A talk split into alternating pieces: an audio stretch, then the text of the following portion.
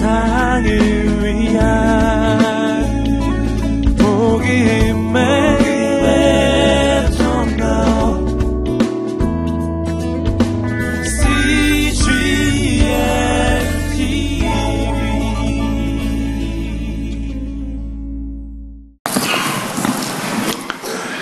사람들이 참된 진리를 깨닫기 어려운 두 가지 이유가 있습니다.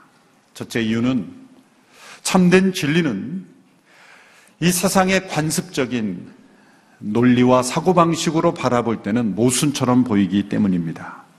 진리와 상관없이 살아가고 있는 일에 익숙한 이 세상의 논리로 볼 때 진리는 모순처럼 보입니다.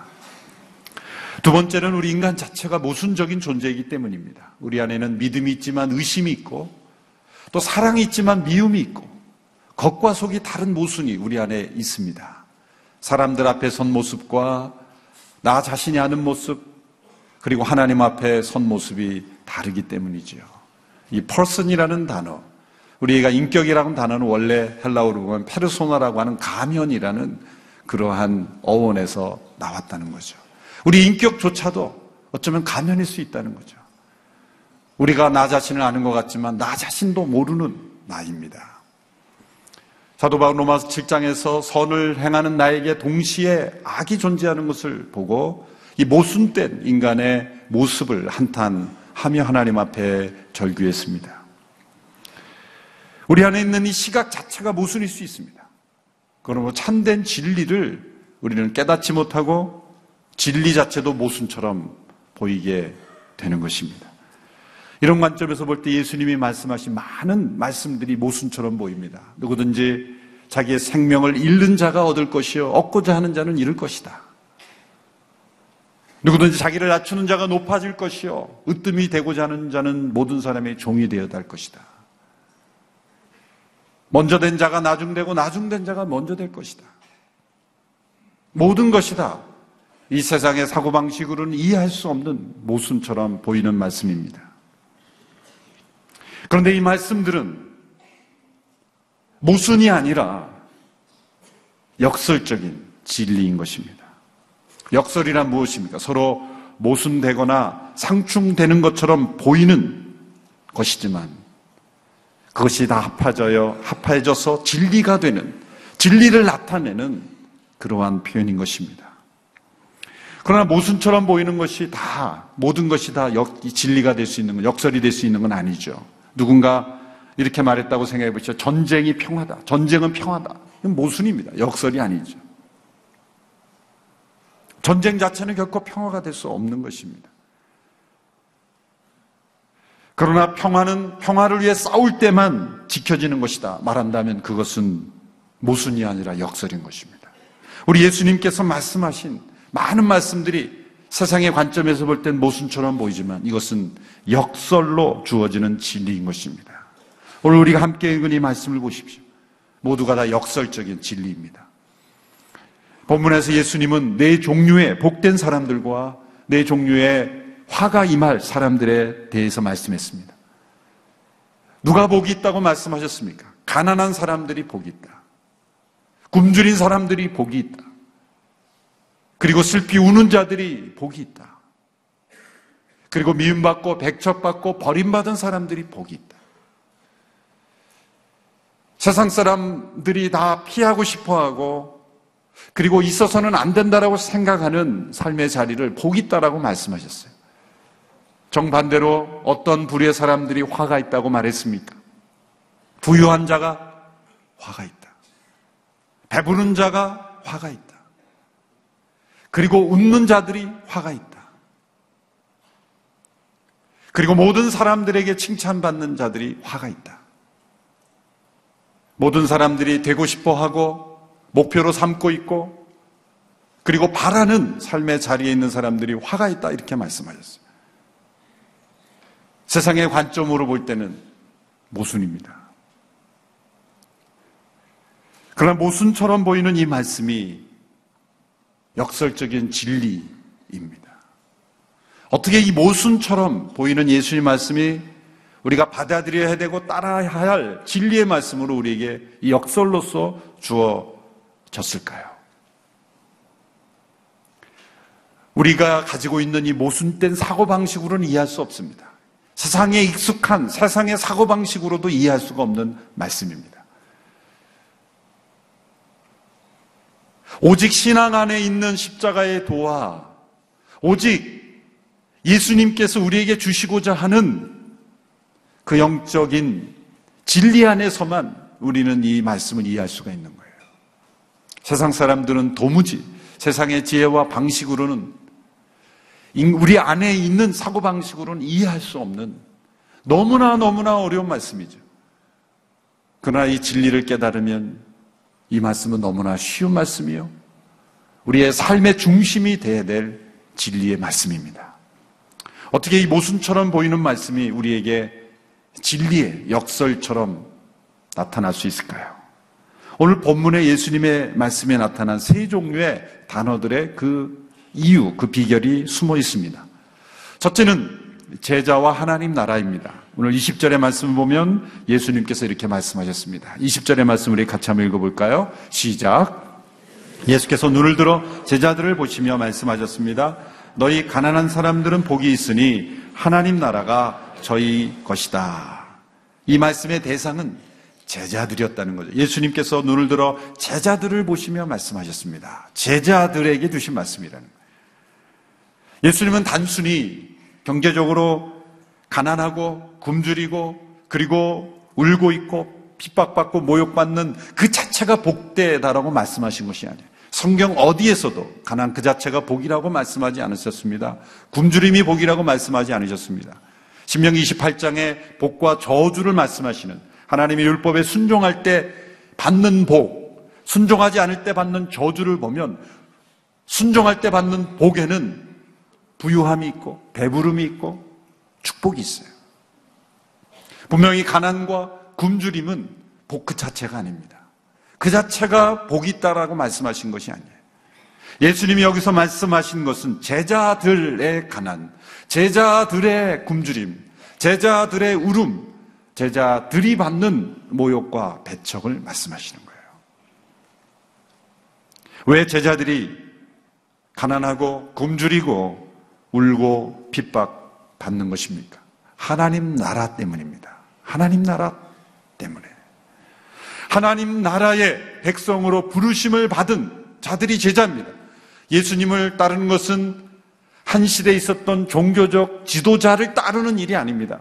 예수님의 젠자가 된 것은 하나님 나라의 일꾼이 되는 것이고 영원한 하나님 나라의 백성으로 하나님 나라의 도구로서 쓰임 받는 삶이기 때문에 그 하나님 나라의 백성으로서 하나님 나라의 일꾼으로서 가난하게 되고 굶주리게 되고 그리고 울게 되고 그리고 모욕받고 배척받게 된다면 복된 것이다. 그 사람은 복이 있다 말씀하신 것이죠. 하나님 나라가 이 땅에 임했습니다.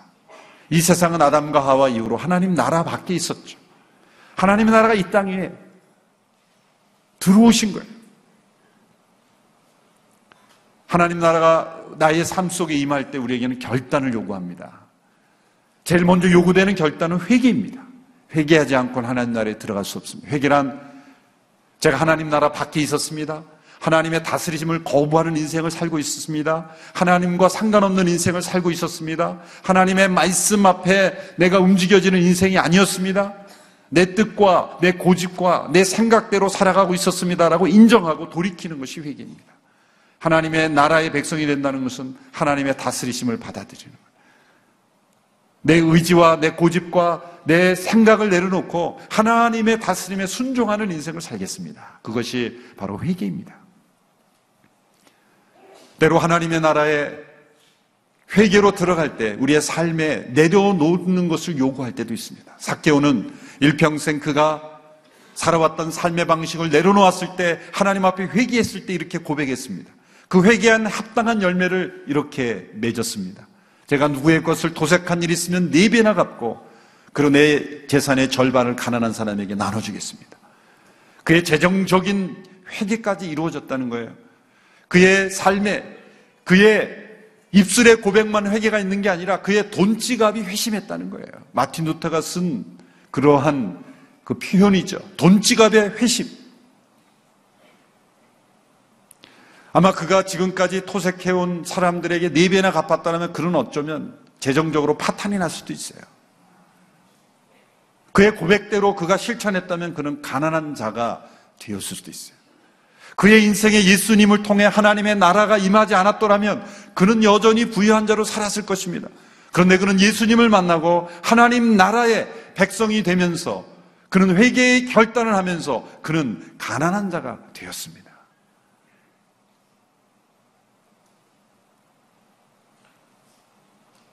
예수님은 그러한 삶의 자리를 복되다라고 말하는 것이죠. 하나님의 나라가 우리의 삶 가운데 찾아오고 제자의 삶을 살기 시작했을 때 때로 가난과 굶주림과 그리고 울음과 모욕과 배척이 온다면 아주 복되다 그렇게 말씀하시는 거죠. 우리가 언제 하나님의 다스리심을 받아들입니까? 여러분 개인의 삶을 한번 돌아보십시오. 저와 여러분이 언제 하나님의 나라가 임하는 내가 하나님의 나라에 회계로서 들어가고 하나님 나라의 백성이 된 시점이 언제입니까를 생각해 보십시오. 대개는 다 그런 것은 아니지만 대개는 사회 경제적으로 일이 뜻하게 되지 않았을 때 그로 인해서 마음이 가난해졌을 때 우리가 하나님 나라에 들어가게 되지 않았습니까? 내 인생이 너무나 뜻하는 대로 잘 형통하게 되고 내가 원하는 대로 무엇이든 잘 이루어지는 삶의 자리에서 하나님 나라의 백성이 되는 분도 있을 수 있겠습니다. 그건 불가능한 것은 아닙니다. 그러나 대개는 우리의 마음이 언제 가난해집니까? 내 뜻과 계획대로 이루어지지 않았을 때, 내가 원하던 삶이 아니었을 때, 실제로 사회 경제적으로 가난하게 되었을 때, 우리의 마음 또한 가난해지지 않았을까요? 대개 사회 경제적으로 더 부유해지면 마음이 가난해지기보다는 마음도 함께 부유해지는 것이 어쩔 수 없는 인간의 본성입니다.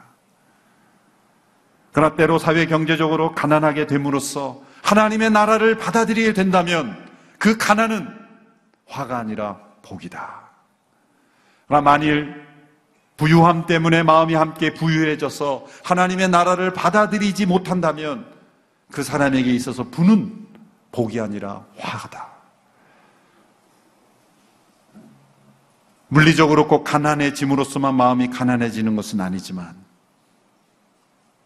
하나님께서 우리의 마음을 가난하게 하시기 위하여 때로 우리에게 사회 경제적인 가난을 주시도 있습니다. 한국 교회의 쇠퇴와 한국 교회의 어떤 영적인 쇠퇴와 경제적 성장은 비례한다는 것이죠. 한 사회가 경제적으로 부유해질수록 많은 사람들이 신앙에서 떠난다는 것이 역사가 우리에게 보여준 것입니다. 언제 한국 교회가 성장했고 언제 한국 교회가 영적으로 갈급했습니까? 사회 경제적으로 가난해졌을 때요. 그 가난함이 우리에게 복이 되었던 것이죠. 그러나 우리가 우리에게 찾아온 부유함이 복이 아니라 화가 될 수도 있다는 것. 그 말씀을 우리 예수님께서 말씀해 주신 거죠. 가난함으로 하나님 나라의 백성이 되고 하나님 나라의 제자의 삶을 살게 됐다는 것. 그러므로 가난한 자가 복이 있다. 굶주린 자가 복이 있다. 예수님은 말씀하시는 거예요. 하나님 나라의 임재, 하나님 나라의 실제가 이 가난을 복으로 만들어 준 것입니다. 가난 자체가 복이 아니라 가난한 상태에서 하나님의 나라를 경험하게 되고 하나님의 나라의 백성이 됨으로써 가난해졌다면 그것은 화가 아니라 복이다. 하나님의 나라가 이 모순처럼 보이는 말씀을 진리로 변화시키는 것입니다. 두 번째는 오늘 본문에 나타난 단어들 가운데 지금과 그날이 대조되면서 나타나고 있죠. 오늘 본문의 구절 구절마다 반복되는 단어가 지금이라는 단어입니다. 먼저 21절을 보십시오. 제가 읽어보겠습니다. 지금 굶주리는 사람들은 복이 있으니 너희가 배부르게 될 것이다. 지금 울고 있는 사람들은 복이 있으니 너희가 웃게 될 것이다. 24절의 말씀. 지금 부유한 사람들은 화가 있다. 너희가 이미 너희의 위로를 다 받았기 때문이다. 25절 우리 함께 읽어볼까요? 시작. 지금 배부른 사람들은 화가 있다. 너희가 굶주리게 될 것이기 때문이다. 너희가 지금 웃고 있는 사람들은 화가 있다. 너희가 슬퍼하며 울게 될 것이다. 그런데 복이 있는 사람들에 대한 말씀에는 한 단어가 덧붙여 있습니다. 그날이라는 단어입니다. 23절의 말씀을 같이 한번 읽어볼까요? 시작. 그날에는 너희가 기뻐하고 즐거워하라. 하늘에서 너희 상이 크기 때문이다. 그들의 조상들도 예언자들도 이렇게 되었다. 그날에는 그날이 있습니다. 복이 있는 네 종류의 사람들 마지막에는 그날이라는 단어가 덧붙여 있어요. 그런데 화가 있는 사람들에게는 그날이라는 단어가 없어요. 복이 있는 사람은 지금의 삶에 충실할 뿐만 아니라 그날을 기대하며 바라보며 사는 사람이라는 거예요. 그날, 그날은 어떤 날입니까? 온전히 임할 하나님의 나라. 이 땅에 하나님의 나라가 임했지만 아직 온전히 임하지는 않았습니다. 온전하게 임할 하나님의 나라, 새하늘과 새 땅이 임할 그날을 바라보면서 지금 이 땅 가운데 가난과 굶주림과 울음과 핍박이 다가와도 그날이 다가오고 있기에 지금 이 전부라는 것을 전부가 아니라는 것을 믿고 살아가기에 때로는 가난 속에서도 좌절하지 않고 굶주림 속에서 절망하지 않고 울음 속에서도 웃을 수 있고 핍박 속에서도 기뻐하고 즐거워할 수 있다라는 것입니다. 역사를 변화시킨 위대한 믿음의 사람들은 언제나 그날을 사모했던 분들입니다. 다가올 그날을 사모하는 사람들은 놀랍게도 언제나 지금의 인생에도 충실했어요. 다가올 그날이 있기 때문에 지금 아무렇게도 살아낸다가 아니라 다가올 그날을 믿는 사람이 지금을 성실하게 살았다는 거예요. 지금의 인생에 충실하지만 집착하지는 않습니다. 초연할 수 있었고 자유할 수 있었고 내려놓을 줄 알았던 분들입니다. 지금은 가난해도 하나님 나라에 속한 부유함이 있고 굶주려도 하나님 나라에 속한 배부름이 있고 슬픔 가운데 울어도 하나님 나라에 속한 웃음이 있고 핍박을 받아도 하나님 나라에 속한 큰 상이 있기에 복이 있다는 것입니다. 그런데 예수님께서 화가 있다라고 말씀하신 네 부류의 사람들은 어떤 사람들입니까? 부유한 사람, 배부른 사람, 웃고 있는 사람, 모든 사람에게 칭찬받는 사람들은 모두가 다 지금에만 초점이 있는 사람들이에요. 지금의 부유함, 지금의 배부름, 지금의 웃음, 지금의 칭찬. 그래서 부유함의 노예가 되고 배부름의 종이 되고 우상이 되고 영적인 근심이나 어떤 경건한 슬픔이 없이 희희낙낙하는 세상적인 웃음만을 따라가는 인생. 그것은 화가 있는 인생이다라는 것이죠. 지금에만 초점이 있는 부유함이라면 그것은 화가 있다.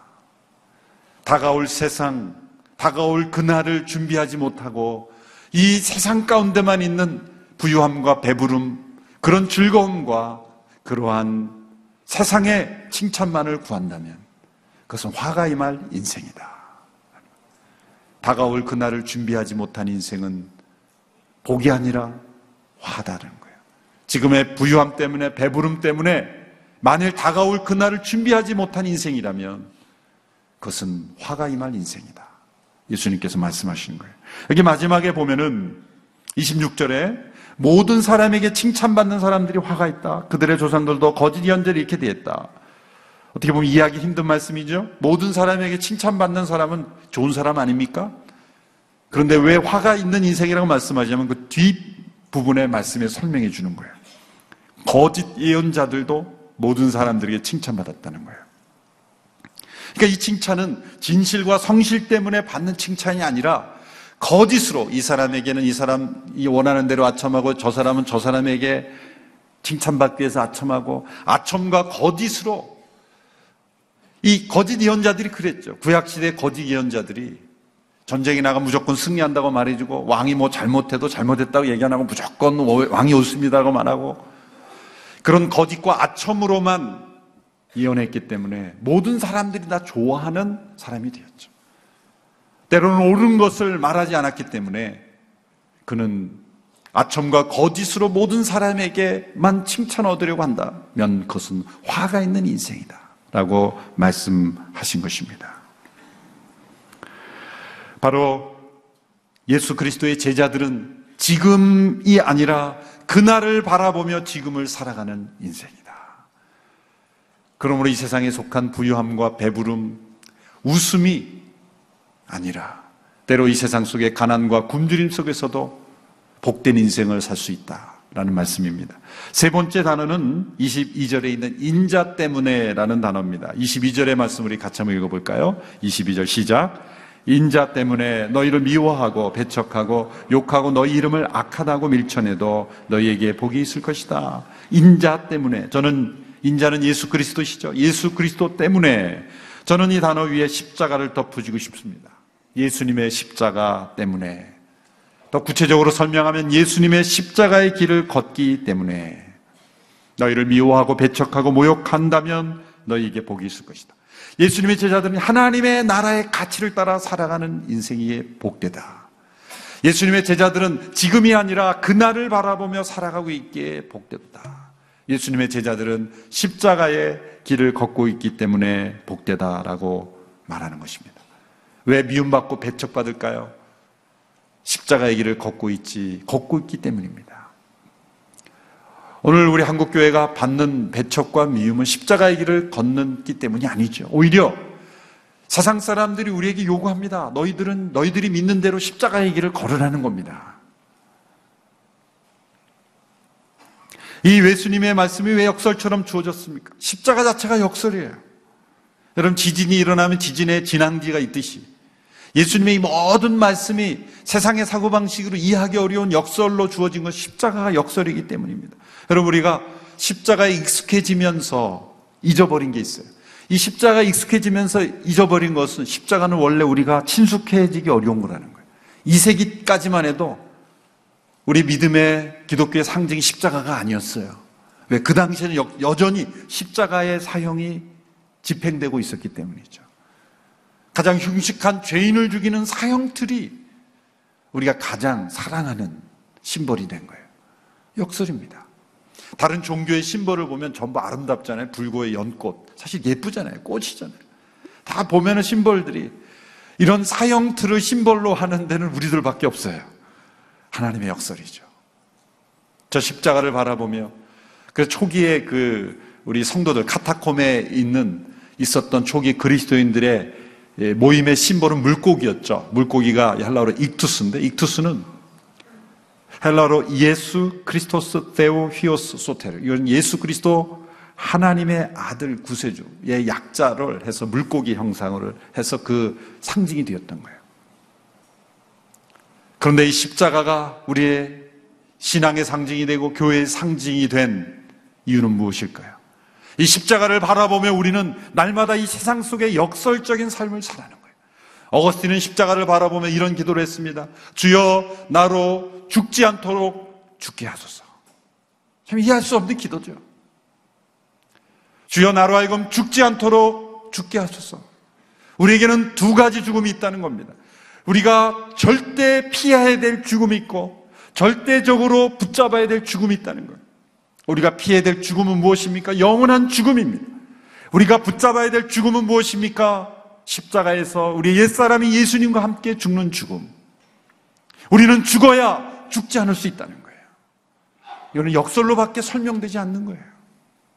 모순처럼 보이고 이해하기 어렵지만 우리는 죽어야 죽지 않는 것입니다. 이 기도를 우리 함께 따라해 볼까요? 어거스틴의 기도. 주여 죽지 않도록 죽게 하소서.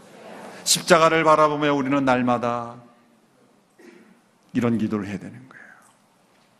예수님이 우리를 죽지 않도록 하시기 위해서 죽으셨기 때문이에요. 예수님이 왜 십자가에 못 박혀 죽으셨습니까?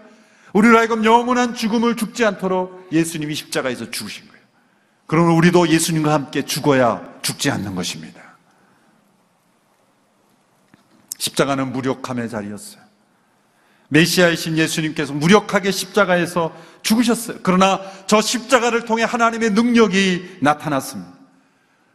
예수님은 저 십자가 앞에서 자기를 부인하고 나를 따라 자기 십자가를 지고 나를 따르라고 말씀하셨습니다. 우리가 무력한 모습으로 나를 내려놓고 십자가에서 예수님과 함께 못 박일 때 우리에게도 또한 우리 주님을 통해 나타나신 하나님의 능력이 우리에게 나타나는 거예요. 내가 약할 때 곧 강함이라. 그 말씀은 우리가 십자가에 못 박힐 때만 체험할 수 있는 역설적인 진리인 거예요. 어떻게 세상 사람들은 내가 약할 때 강함이라는 고백을 할 수 있습니까? 약하면 약한 거지. 강해야 강한 거지. 세상의 사고방식으로는 이해할 수 없어요. 모순처럼 보일 수밖에 없어요. 그러나 우리는 저 십자가의 역설 때문에 저 십자가에서 자기를 부인하고 예수님과 함께 죽는 사람은 부활의 능력을 체험하기에 하나님의 능력을 체험하기에 내가 약할 그때에 곧 강함이라 라는 진리를 체험하며 살아가는 우리 모두가 될 수 있을 줄로 믿습니다. 사람들이 보기에 십자가는 스캔들이에요. 스캔들은 보통 사람들의 기존 질서 엄청나게 벗어나는 그런 모순되는 일을 스캔들이라고 말하죠. 메시아이신 그분이 십자가에 무력하게 죽으셨다는 게 스캔들이죠. 그러나 부활은 더 큰 스캔들이에요. 뭐 한 번도 일어나지 않았던 일, 영원한 생명으로 다시 살아난 엄청난 부활의 스캔들이에요. 우리도 그 스캔들의 주인공이 되는 거예요. 좋지 않은 스캔들이 아니라 영광스러운 스캔들의 주인공이 되는 것입니다. 오늘 예수님의 이 말씀을 우리가 다시 되새겨 보면 복의 역설을 말씀하고 있습니다. 사람들이 도피하는 가난과 굶주림, 울음, 배척. 예수 그리스도의 제자가 되어 하나님의 나라의 가치가 우리에게 들어오므로 우리에게는 가치의 전화가 일어나는 거예요. 변화가 일어나는 거예요. 가치가 전복되는 거예요. 세상의 가치가 아닌 하나님의 나라의 가치가 들어오므로 더 이상 사람들이 다 복되게 추구하는 부유함, 배부름 그 자체가 우리에게 복이 아닙니다. 만일 하나님의 나라가 없는 부유함, 배부름은 우리에게는 화라고 여길 수 있는 가치의 변화가 우리에게 일어나는 거예요. 그리고 심지어 예수님 때문에 예수님의 십자가의 삶을 살기 때문에 때로는 스스로 선택하게 되는 가난이 있고 스스로 선택하게 되는 굶주림이 있고 스스로 선택하게 되는 모욕과 핍박이 있다면 그 사람은 하늘에서 상이 가장 크기에. 지금의 인생의 배부름과 부유함만 추구하지 않고 영원한 그날을 바라보며 그날의 기쁨, 그날의 즐거움을 바라보며 이 세상 가운데서는 힘들게 살아갈지라도 그 사람은 정말 복이 있다. 라고 주님은 말씀해 주신 것입니다. 하나님 나라의 가치를 받아들이고 이 땅을 살아가는 사람들이 복이 있다는 거예요. 지금만이 아니라 그날을 바라보며 살아가는 사람들이 복이 있다는 것입니다. 십자가의 길을 걸어 십자가의 역사를 체험하는 제자의 삶이 복되다 말씀하시는 거예요. 우리 모든 성도들이 다 예수님 말씀하신 이 복이 있는 인생이 되기를 주님의 이름으로 축원합니다. 주님이 주시는 부유함, 배부름, 주님이 주시는 기쁨, 세상으로부터는 칭찬, 모든 것에 도취되어 쓰러지는 그리고 화가 임한 인생이 아니라 그 모든 것들이 주어지더라도 하나님 나라의 가치로 변화시키고 십자가의 일로 변화시키고 제자의 삶으로 변화시키므로 어떠한 부유함, 배부름, 그리고 세상의 칭찬이 주어지더라도 넘어지지 않고 오히려 하나님 나라의 제자도의 삶을 사는 우리 모든 성도들이 되기를 주님의 이름으로 축원합니다. 기도하겠습니다. 한 중풍병자가 있었습니다. 친구들은 그를 예수 앞에 두기로 했지만 무리 때문에 들어가지 못하자 지붕에 올라가 그를 달아내려 예수 앞에 놓았습니다. 예수께서는 친구들의 믿음을 보시고 중풍병자를 고쳐주셨습니다.